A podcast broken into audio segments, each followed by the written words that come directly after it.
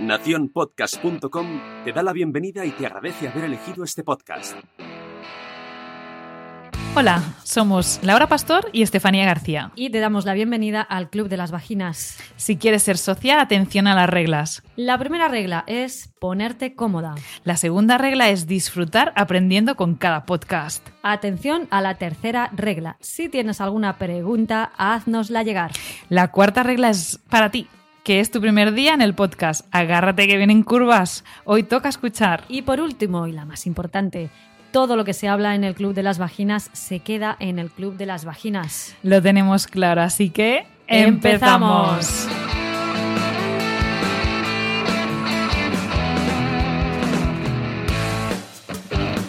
Dormir es esencial para la supervivencia humana.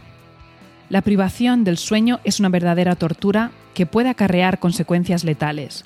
Si no durmieras, morirías. Así de crudo. La calidad del sueño es esencial para la regulación de los biorritmos, el buen funcionamiento del sistema inmune, metabólico y hormonal y la reparación neuronal, entre otras. Y también contribuye a mantener una óptima respuesta sexual. Te explicamos cómo mejorar tu deseo sexual con algo tan sencillo y a veces tan complicado como conciliar el sueño. Hoy, en el Club de las Vaginas, buen dormir para buen sexo.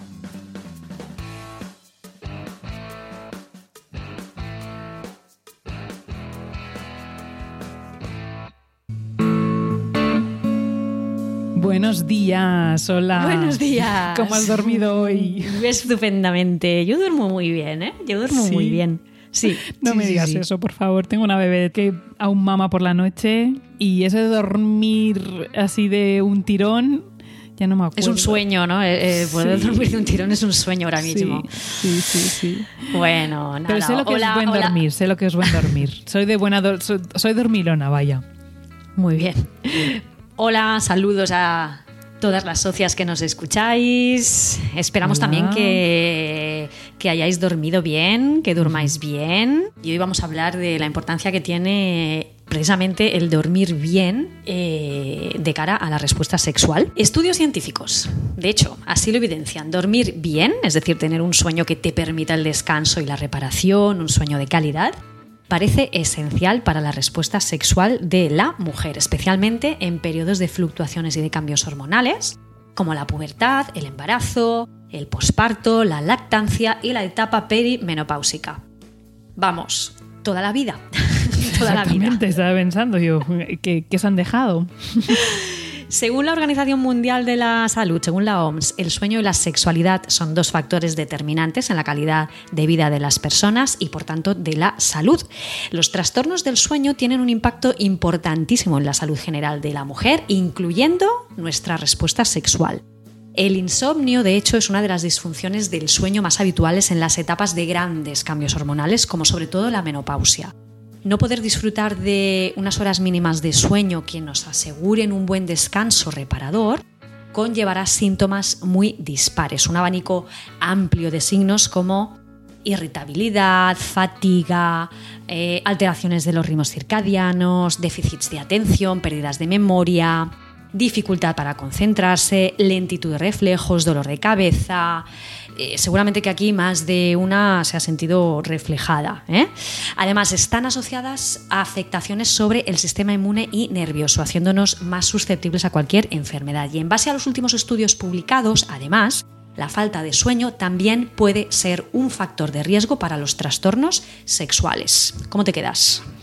Pues eh, sí, de boca abierta, ¿no? Tantas cosas que tenemos que saber y para entendernos. Pues y algo a tener en cuenta eh, en todo esto son las hormonas eh, y su relación con el sueño y la respuesta sexual.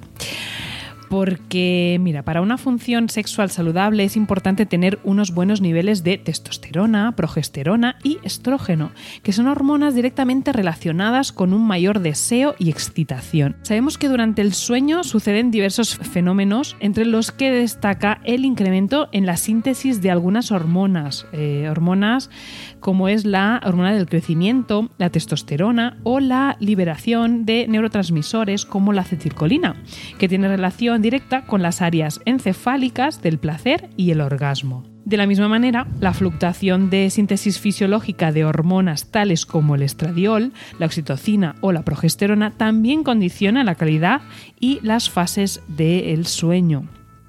Vamos, que estamos vendidos, ¿eh? Sí, sí, sí, sí, las sí. hormonas nos venden. Eh, totalmente. Sí, sí. Hay que tenerlas en cuenta porque eh, a partir de ahí todo, todo funciona bien. Se rigen muchas cosas. O no, sí. Exacto. Por lo tanto, podemos afirmar entonces que la regulación del sueño y la reactividad ante estímulos eróticos están condicionados, entre otros factores, por las hormonas. Por ejemplo, varios estudios como, como este que hablábamos concluyen que las mujeres que padecen apnea obstructiva del sueño tienen menores niveles de hormonas sexuales y mayor incidencia de disfunciones sexuales, estableciendo una clara relación entre estos tres parámetros.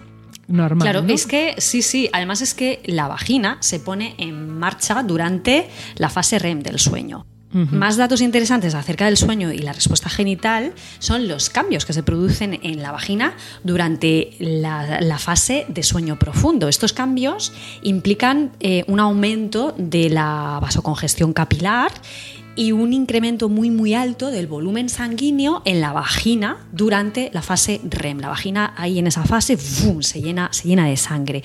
Esta reactividad sucede de una manera muy similar a como le sucede al pene, y también en esta fase del sueño, con la diferencia que el volumen sanguíneo y la vasocongestión vaginal se sigue manteniendo, aunque en menor grado, en las fases no R E M, algo que no sucede en el pene. Y esto es muy curioso, ¿no? El pene va teniendo erecciones a lo largo de la noche en relación con estas fases R E M, es decir, hay un incremento de, de, la, de la circulación sanguínea en el pene, pero es como que sube y baja, sube y baja. Bueno, pues en la vagina, esa bajo, bajo, esa bajo congestión, vasocongestión, que no me sale la palabra, se mantiene pues prácticamente uh-huh. durante toda la noche, ¿eh? Siempre y cuando el sueño sea constante y, y esté dentro de esas fases fisiológicas. Muchos, muchos especialistas apuntan que el aumento vascular en el área genital puede ser un mecanismo de mejora del trofismo, eh, oxigenación y una reparación endotelial. Pero a día de hoy, la relación directa entre la fase R E M y la respuesta sexual humana todavía es un misterio. Lo único que sabemos, o lo que sí que sabemos, es que durante esa fase hay un incremento brutal del aporte sanguíneo en la zona. Entonces, pues bueno, si llega sangre a la vagina, pues eh, la sangre la sangre es vida, como decía Drácula. No, la sangre implica, implica eh, nutrición, implica oxigenación y también implica una limpieza, ¿no?, de, de todos los tejidos que va a irrigar. El sueño, por otro lado, también aumenta los niveles de andrógenos, mientras que la vigilia está relacionada con su reducción, con la reducción de estos andrógenos. En un estudio piloto publicado en The Journal of Sexual Medicine del dos mil quince, también se examinó cómo los cambios en la duración del sueño nocturno, la calidad del sueño y la latencia en el inicio del sueño influyen en la respuesta y la actividad sexual femenina, revelando una vez más la importancia que tiene el buen dormir en la regulación del deseo sexual y la excitación genital.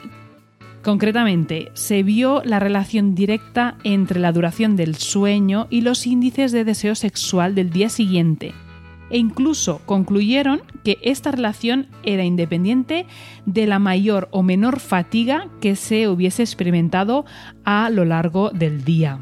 Vamos, que las horas de sueño son determinantes para la respuesta excitatoria genital. Siguiendo con estos datos que comentas tú del mismo estudio, las mujeres con mayor duración promedia del sueño tienen una mejor excitación genital en comparación con las mujeres que duermen menos, así que todas a dormir más. Y otro aspecto que se comprobó fue el efecto diferencial entre una sola noche sin descansar en comparación con una privación crónica del sueño de calidad. Es decir, dormir mal puntualmente no va a influir negativamente en la excitación genital al día siguiente. Eh, una mala noche la tiene cualquiera y eh, en este estudio incluso se, se alcanzaban, eh, curiosamente, mejores índices de respuesta sexual. Pero una falta habitual de descanso nocturno sí que es contraproducente para la respuesta sexual. bueno, los, los, los resultados a mí me parecen bastante coherentes, ¿no? Muy lógicos, claro. Es lógico. Uh-huh. Sí, una noche mala la tiene cualquiera, pero al día siguiente, pues oye, puedes estar eh, igual de bien a nivel sexual. Y otra cosa es no dormir nunca, ¿no? Claro, lo hemos pasado en las fases de enamoramiento. A ti te da igual dormir, sí, no dormir sí, sí, una correcto. Noche. Al día es siguiente verdad. Estás más feliz que sí, una perdiz. Sí. Fíjate. Lo más importante es que estos efectos son independientes de la edad, eh, de otras preocupaciones sexuales, eh, del cansancio generado por la actividad diurna o de la presencia de, o de la presencia de la menstruación. Un sueño de calidad implica disfrutar sobre todo de más fases R E M, de más fases de sueño profundo, lo que significa un beneficio para la vagina, ya que es en esa fase del sueño donde se da esa vaso, vasocongestión tan aumentada que, que os hemos comentado eh, anteriormente. De la misma manera, menos horas de sueño o tener un sueño ligero que se interrumpe a la mínima hace decrecer la duración y la calidad de estos periodos R E M, de este sueño profundo. Y quizá esa sea la razón por la que un déficit crónico de sueño nocturno y de calidad incida negativamente en la respuesta excitatoria vaginal, ¿no? Bueno, bastante lógico.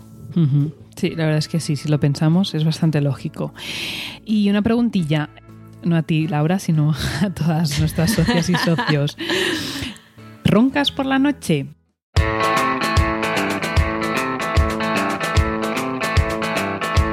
¿Por qué siempre nos reímos cuando, cuando hablamos de ronquidos y de roncar? Yo, yo, sí. yo, yo sé que ronco un poquillo, ¿vale? Pero es por un tema, es por un tema nasal. Pero a nasal. Mí los ronquidos no me. Yo no. Vamos. No te despiertan. Que ni me despiertan ni me afectan a la vagina. Pero sigue, sigue hablando. Lo sé seguro. Porque vaya. Hay ronquidos y ronquidos, ¿eh? Sí, no, no, no, yo lo sé. Sí, las que implican, bueno, es lo que decimos, ¿no? El roncar es el síndrome de apnea obstructiva eh, del sueño y es una disfunción frecuente que afecta a la población adulta. Eh, sus principales síntomas son excesiva somnolencia diurna junto con afectación en el humor, el ánimo y un progresivo deterioro cognitivo. Son personas que el, su propio ronquido les eh, eh, hace con que se obstruya el, la, la vía aérea y acaban por hacer una apnea que los... Lo, lo, el, el sistema nervioso hace con que se abra eh, de repente esa vía aérea y, y, y pueda entrar el aire, pero eso les eh, despierta. Entonces es una interrupción de ese sueño. Y claro que esa interrupción del sueño eh, tiene pues, eh, puntos negativos a nivel de pues, el humor, el ánimo, como decíamos, de, durante el día, ¿no? Esta apnea obstructiva se asocia a mayor riesgo de hipertensión arterial, problemas cardiovasculares y, claro, disfunciones sexuales. Un signo característico de esta alteración es el ronquido intenso y rítmico que se va interrumpiendo por apneas más o menos largas y que a continuación se reinicia con un nuevo ronquido o incluso lleva a que la persona se despierte de un respingo, ¿no? Es lo que estábamos comentando. La, esta apnea obstructiva está eh, infradiagnosticada porque, eh, una vez más, caemos en la normalización de síntomas, ¿sí? El roncar eventualmente no tiene por qué implicar una enfermedad, pero hacerlo de manera crónica y percibiendo, además, eh, esta falta de descanso y, y mucho, tener mucho sueño diurno, eso no es normal. Eh, Esta apnea obstructiva evita el sueño de calidad eh, e interfiere en las fases del sueño y resta fases R E M reparadoras que eran tan importantes, lo hemos dicho. Qué importante es tener varias fases R E M durante la noche para así evitar que, eh, bueno, si no existen estas, estas fases, lo que, lo que harán será afectar a los genitales para que no se nutran gracias a la, vas- a la vasocongestión y van a inhibir ritmos endocrinos eh, de la síntesis de andrógenos o para, para tu hormona. Este síndrome es más frecuente en el hombre, pero... Sin embargo, los índices aumentan drásticamente en la mujer a partir de la menopausia. Y aquí también nos se explican muchas cosas, ¿no? Sí, la verdad es que el, el tema de las apneas obstructivas es algo también a tener en cuenta. Así que si nos estáis escuchando y tenéis esta sintomatología, ¿no? Eh, sobre todo, a veces es muchas veces, bueno, muchísimas veces, ¿no? Es la, es la pareja, ¿no? Quien, jo, es que no paras de roncar y es que a veces eh, incluso hasta te despiertas y te pegas un susto cuando te despiertas, ¿no? Eh, muchas veces es la pareja la que op, eh, da el, el, el, el toque de alarma nos pone un poco en, en, en estado de alarma, decir, ostras, pues mira, no, no está de más eh, ir al médico de cabecera, comentarlo, sobre todo además si nos están comentando que roncamos, roncamos imparablemente y además nosotros notamos, ¿no?, pues que estamos cansados, que, que a pesar de dormir X horas, ¿no?, o, a, o a pesar de tener la sensación de que dormimos siete, ocho horas, al día siguiente estás cansado, eh, no te encuentras bien, te duermes, ¿no? Sobre todo hay esta sensación de somnolencia. Eh, bueno, pues las alteraciones del sueño son tremendamente importantes también tenerlas en cuenta. Pero yo no ronco así, ¿eh? No, no, o sea, yo hago ronquiditos así simpáticos. Claro, claro, que no molesta y puedes dormir. No, no, pero no, sí, es, sí que molesta, que narices, claro que molesta. ¿Sí? No, pero es pero verdad que ese cambio de posición, eh, pues también, bueno, parece iba que, a decir, no, que no molesta decir. Tanto. El codito. No, no, no es, sí, no, no, para nada, para nada estamos hablando de, de una apnea obstructiva. Ya me cuidaré mucho a la mínima que tenga alguna sintomatología de estas. Claro. De, de ponerle remedio. También es cierto que los síndromes de apnea obstructiva están directamente relacionados con, con el sobrepeso y con la obesidad. Te iba a decir. De ahí, sí. Muchos, muchas veces hay otros problemas asociados y, mm. y a partir de ahí, pues bueno, en parte, pues oye, si sabes que viene de ahí el problema, no es que sea fácil, pero es, una, es, es bueno pensar en perder peso y cuidarnos un poquito más. Porque realmente el sueño es eh, casi casi la mitad de nuestro día y, uh-huh. y, y para algo para algo sirve, ¿no? Si no, no estaría. Y, y es lo que decía, si no dormimos, morimos. Eh, pues sí, eh, queda bastante clara la importancia de cuidar nuestra calidad del sueño debido a su relación directa con el deseo sexual y la actividad sexual. Y con todo, aunque una noche de pérdida de sueño parece incluso mejorar la excitación genital al día siguiente, esto que tampoco sirva como norma, ¿eh? Eh, porque el insomnio puede significar un importantísimo factor de riesgo de disfunción sexual y un importantísimo factor de riesgo en la salud en general. Así que cuida tus hábitos diarios, cuidad vuestros hábitos diarios. Mantengamos una buena higiene del sueño para prevenir trastornos de la salud, incluida también nuestra esfera sexual. Así que con esto y con un bizcocho, buenas noches. Vámonos a dormir.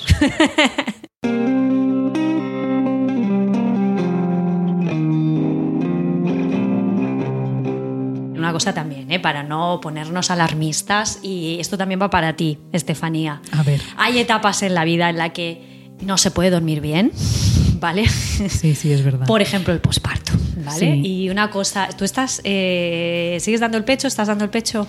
Claro, es que te iba a decir, yo no sé qué pasa, pero es, ahí eh, la parte hormonal funciona de una forma maravillosa. Brutal, sí. Que, o sea, yo puedo estar toda la noche dando el pecho cada dos horas, porque cuando, cuando sí, es más o menos eso, y al día siguiente no te creas que noto el cansancio ni, ni, me, ni me duermo cada, en cada esquina.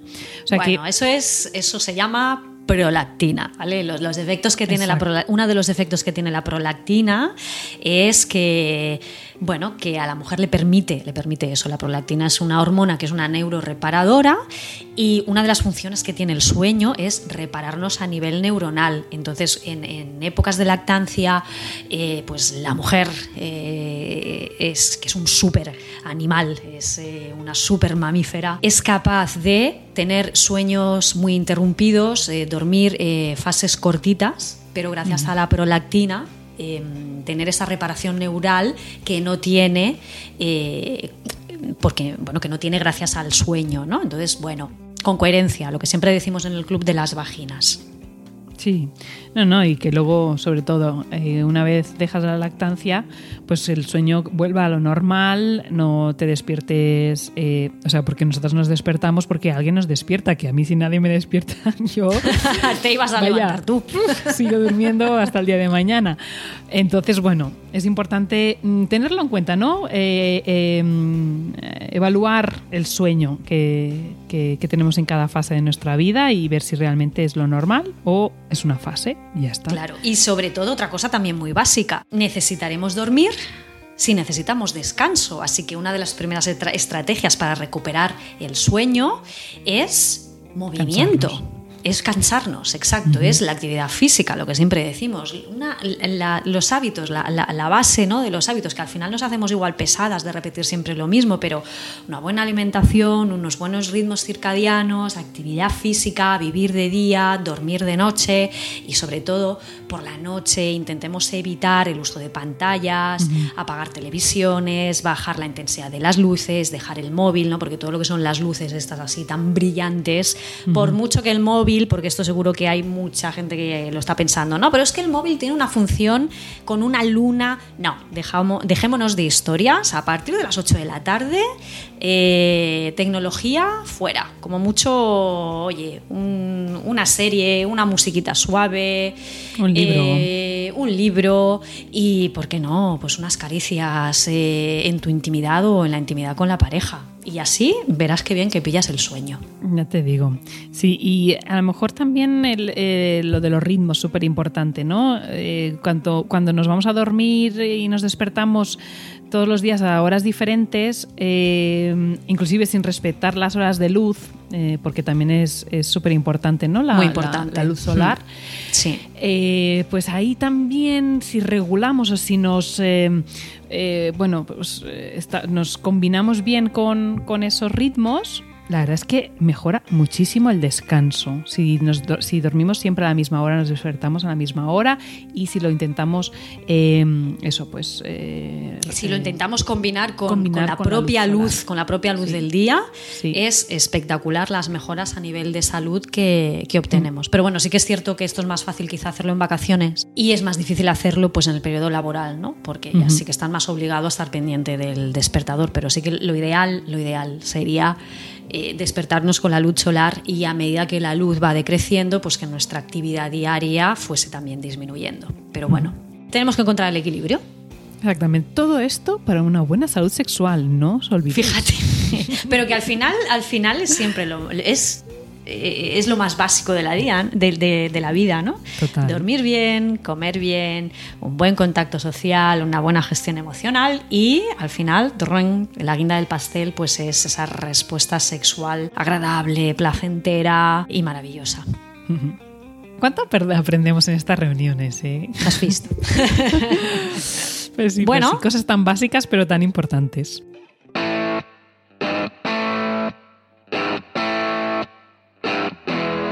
Dejamos, esta ha sido cortita, pero, pero ha sido interesante, ¿no? Sí, nos faltaría solo cantar una, una cancioncita de cuna y una nana, una, cántame una nana, que tú seguramente que ahora cantas. Uy, no, muchas. no, yo no sé cómo mis hijas se duermen con mis nanas, porque canto muy mal, así que por favor no me hagas pasar esa vergüenza.